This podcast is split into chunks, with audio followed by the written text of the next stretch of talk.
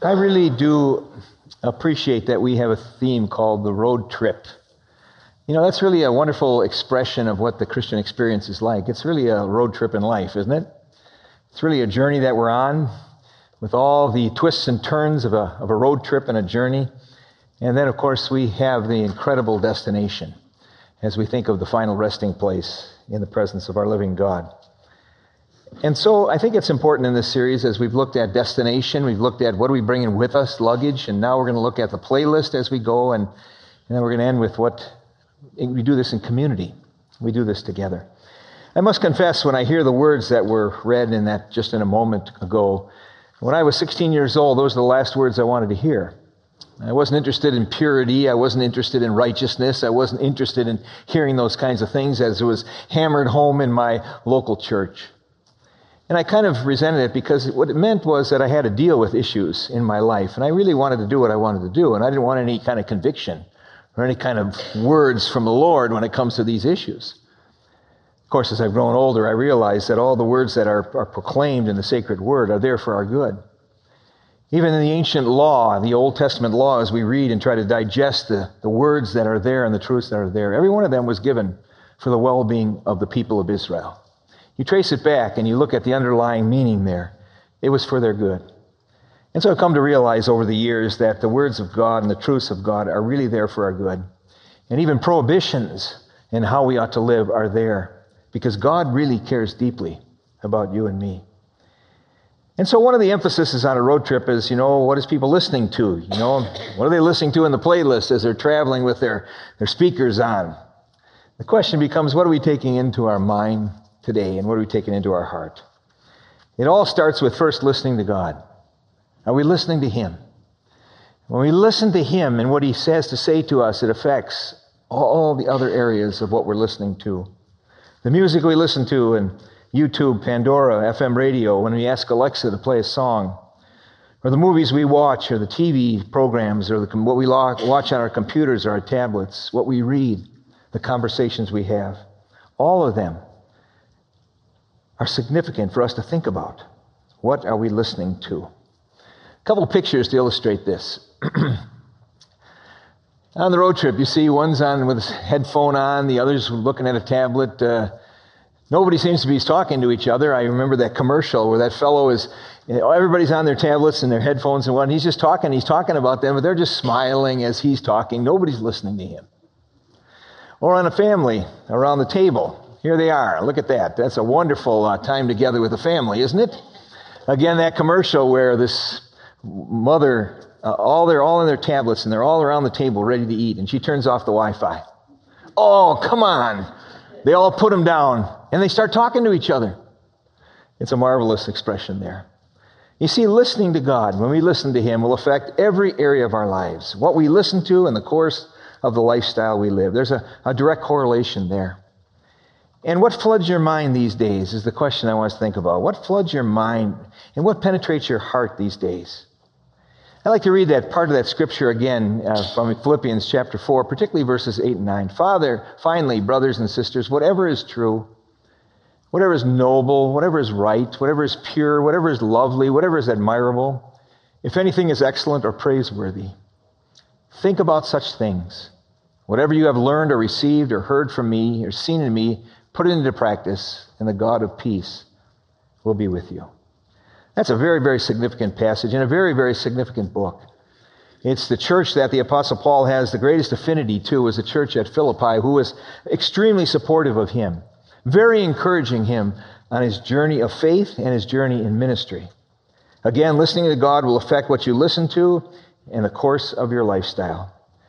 The passage there of Philippians 4 there the, the context leading up to this passage talks about certain things we do. Do not worry, but pray, and the peace of God will be in our lives. The peace of God will be in our lives. It will guard our hearts and minds.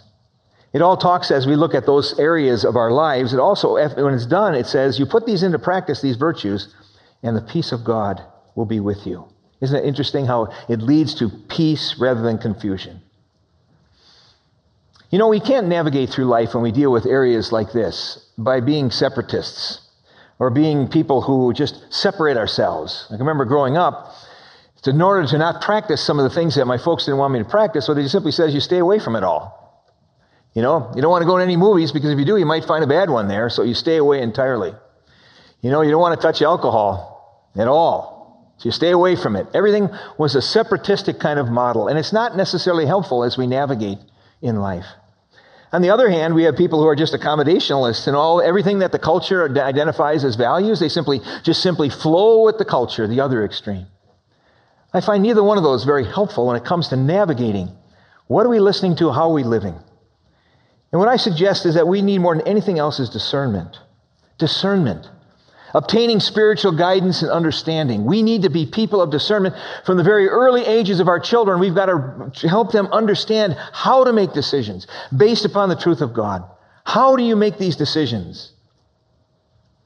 I think that's so critically important. Obtaining spiritual guidance and understanding so we can navigate the areas of our lives. So let's unpack this passage just for just a few moments. He says, finally, he's winding down this book. He's winding down his, his, his, this chapter, the words he has to say, his words of encouragement to this special church in Philippi.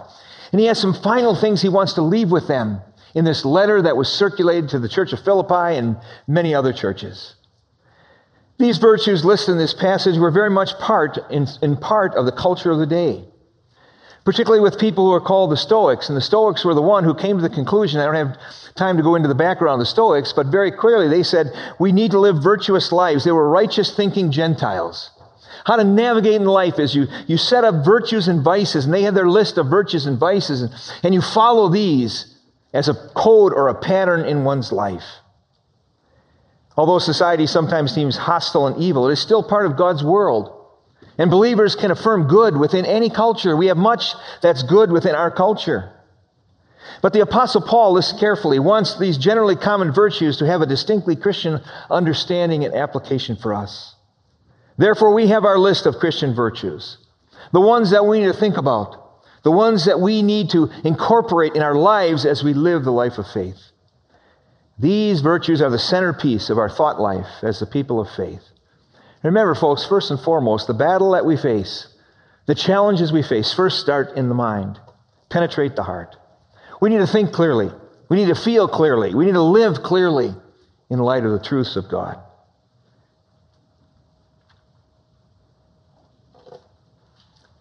Think about it today. How much is our society, you know, and I'm not, again, there's much good. But do you hear much about truth or people being noble? Being right, living pure lives, holy, lovable, admirable, lovely, people of virtue. Do you hear much about that in society? You ever identified somebody? There's a, there's a noble person over there. It's been a long time since I've seen anybody say there's a noble person in their life, the way they live. And Paul wants to lift these up because these are so critical for us. He desires that we be this kind of people in the world. We are called to listen to God. And as a result of listening to Him, we are people of great character. How many people in ministry do we have these days who are so extremely competent in what they do? Oh, they just wow the crowds. Oh, everybody is so moved and enamored by them. And then we find out later on, as time goes on, that there's some huge flaws in their character. And when the huge flaws are in their character, it literally, folks, destroys their ministry. And you might not be in ministry, but we live in the world, our lives. And if we choose to be very competent people in what we do, but when it comes down to the issue of character, who we are, that can destroy so much. Now, I recognize, as I want to say, that we don't always do it right.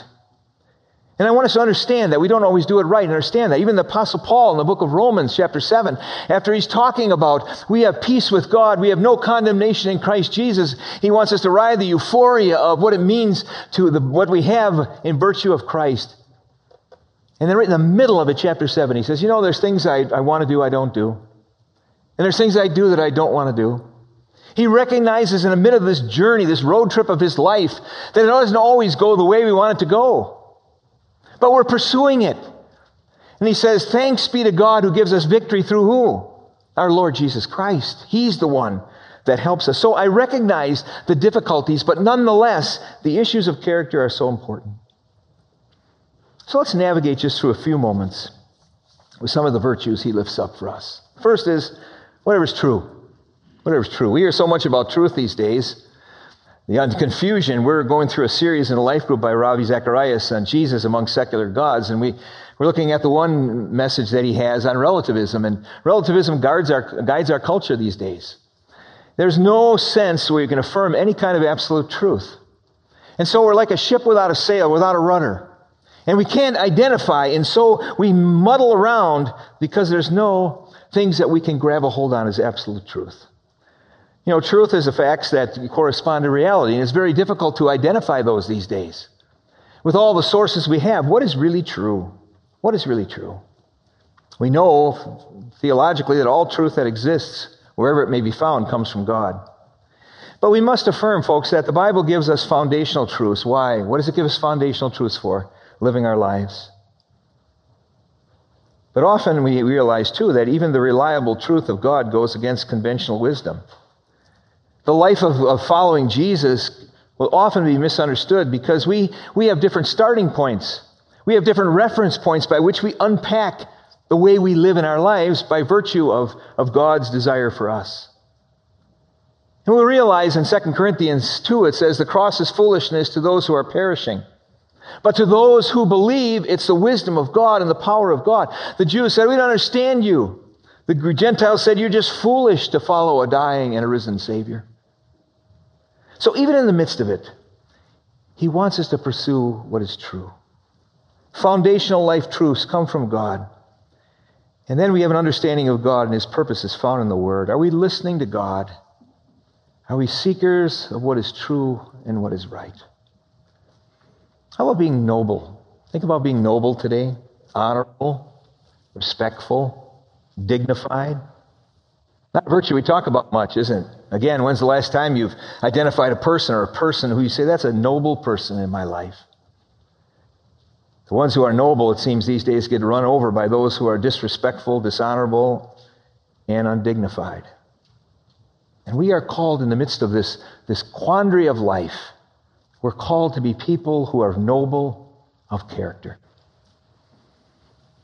How about right? Not just being right. It's not about being right, it's about living right. What about righteous, rightness in our ethical conduct? What about following the, the righteous laws of God? What about spelling out justice, rightness of justice, or honesty or goodness in our lives? The Apostle Paul wants us to understand Pursue what is right, what has genuineness and rightness of ethical conduct in our lives. Oh, here we go. Whatever is pure. Whatever is pure means authentic or wholesome, not participating in what is morally or physically harmful to us. It has an idea of cleanness, has an idea of innocence, but not innocence and naivety, but in an innocence because we are living a life that's clean before God. And Jesus says, it's the pure in heart that will see God. Not participating in what is morally and physically harmful to us. And God defines that for us, folks. He's given us principles that describe for us the things that we do that would be harmful, and He encourages us to pursue what is helpful and holy and right and wholesome for us as the people of faith. Pursue what is pure. Pursue what is pure in our lives. The next two ones are really not uh, taken from the, the Bible. They're only used here in the New Testament. They're drawn from Hellenistic wisdom. The lovely and admirable. But appreciation of beauty. Lovely means appreciate what is beauty and what is good. Do we have a high appreciation in life for what for beauty and for what is good? What is lovely? It has also a person who is lovable, but that often can be misunderstood a lovable person. That isn't always good, but it might be good. And so he says, whatever's lovely out there in the world, as he casts the vision beyond the church and he takes and spreads it out in the world, whatever's lovely, whatever's good, and whatever is admirable. Do we speak graciously and well of others? Do we commend others? Do, uh, do, we look at what is deserving of high esteem and what is honorable? Do we, are we do things that are admirable and point that out in other things that are admirable about them? And as we hear those things as the people of faith, it just hopefully it, it has a feeling to us of healthiness in these virtues, a kind of a foundational rightness to them. In virtue of the Apostle Paul is counter false teachings, which Paul's audience will be very familiar with. Not so sure about our culture we live in at times, but it's false teachings which Paul, they know, and it's countering those teachings.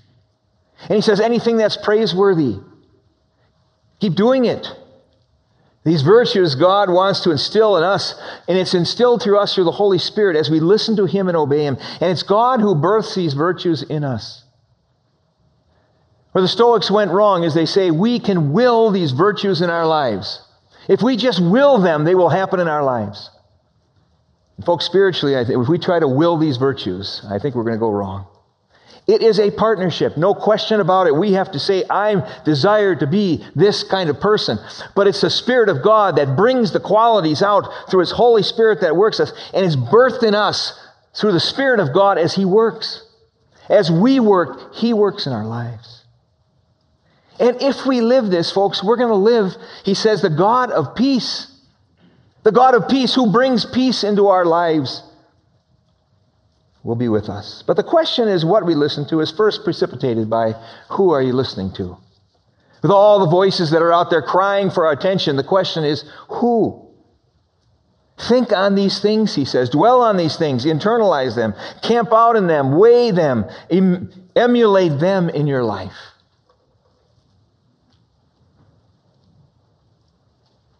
The fellow who says, He who is not angry with sin is not in love with virtue. Think of that. C.S. Lewis in Mere Christianity says, Virtue brings light, indulgence brings fog. In 2 Corinthians 5, uh, 10, he says, We demolish arguments and every pretension that sets itself against the knowledge of God. We take captive every thought, folks, and make it obedient to the living Christ. Let me read that again. We demolish arguments and every pretension that sets itself against the true knowledge of God. Folks, we take captive every thought and make it obedient to the living Christ. Listen to God. And we listen to Him. It will affect the way we live for Him. Let's pray. Our gracious God, we recognize that the road on this journey is not easy at times. And sometimes the pressures are so intense as we have areas in our lives where we just don't seem to have any kind of victory. And we hear about purity of our lives and we hear about righteousness and we just chafe over it because we just don't seem to have any victory. Father, we thank you for your grace that reaches into our lives and offers us hope and forgiveness when we fail. But Father, give us the gumption, give us the desire to keep moving forward with you. Keep at it. Keep focusing on you, listening to you and by your Spirit, living it out. Amen.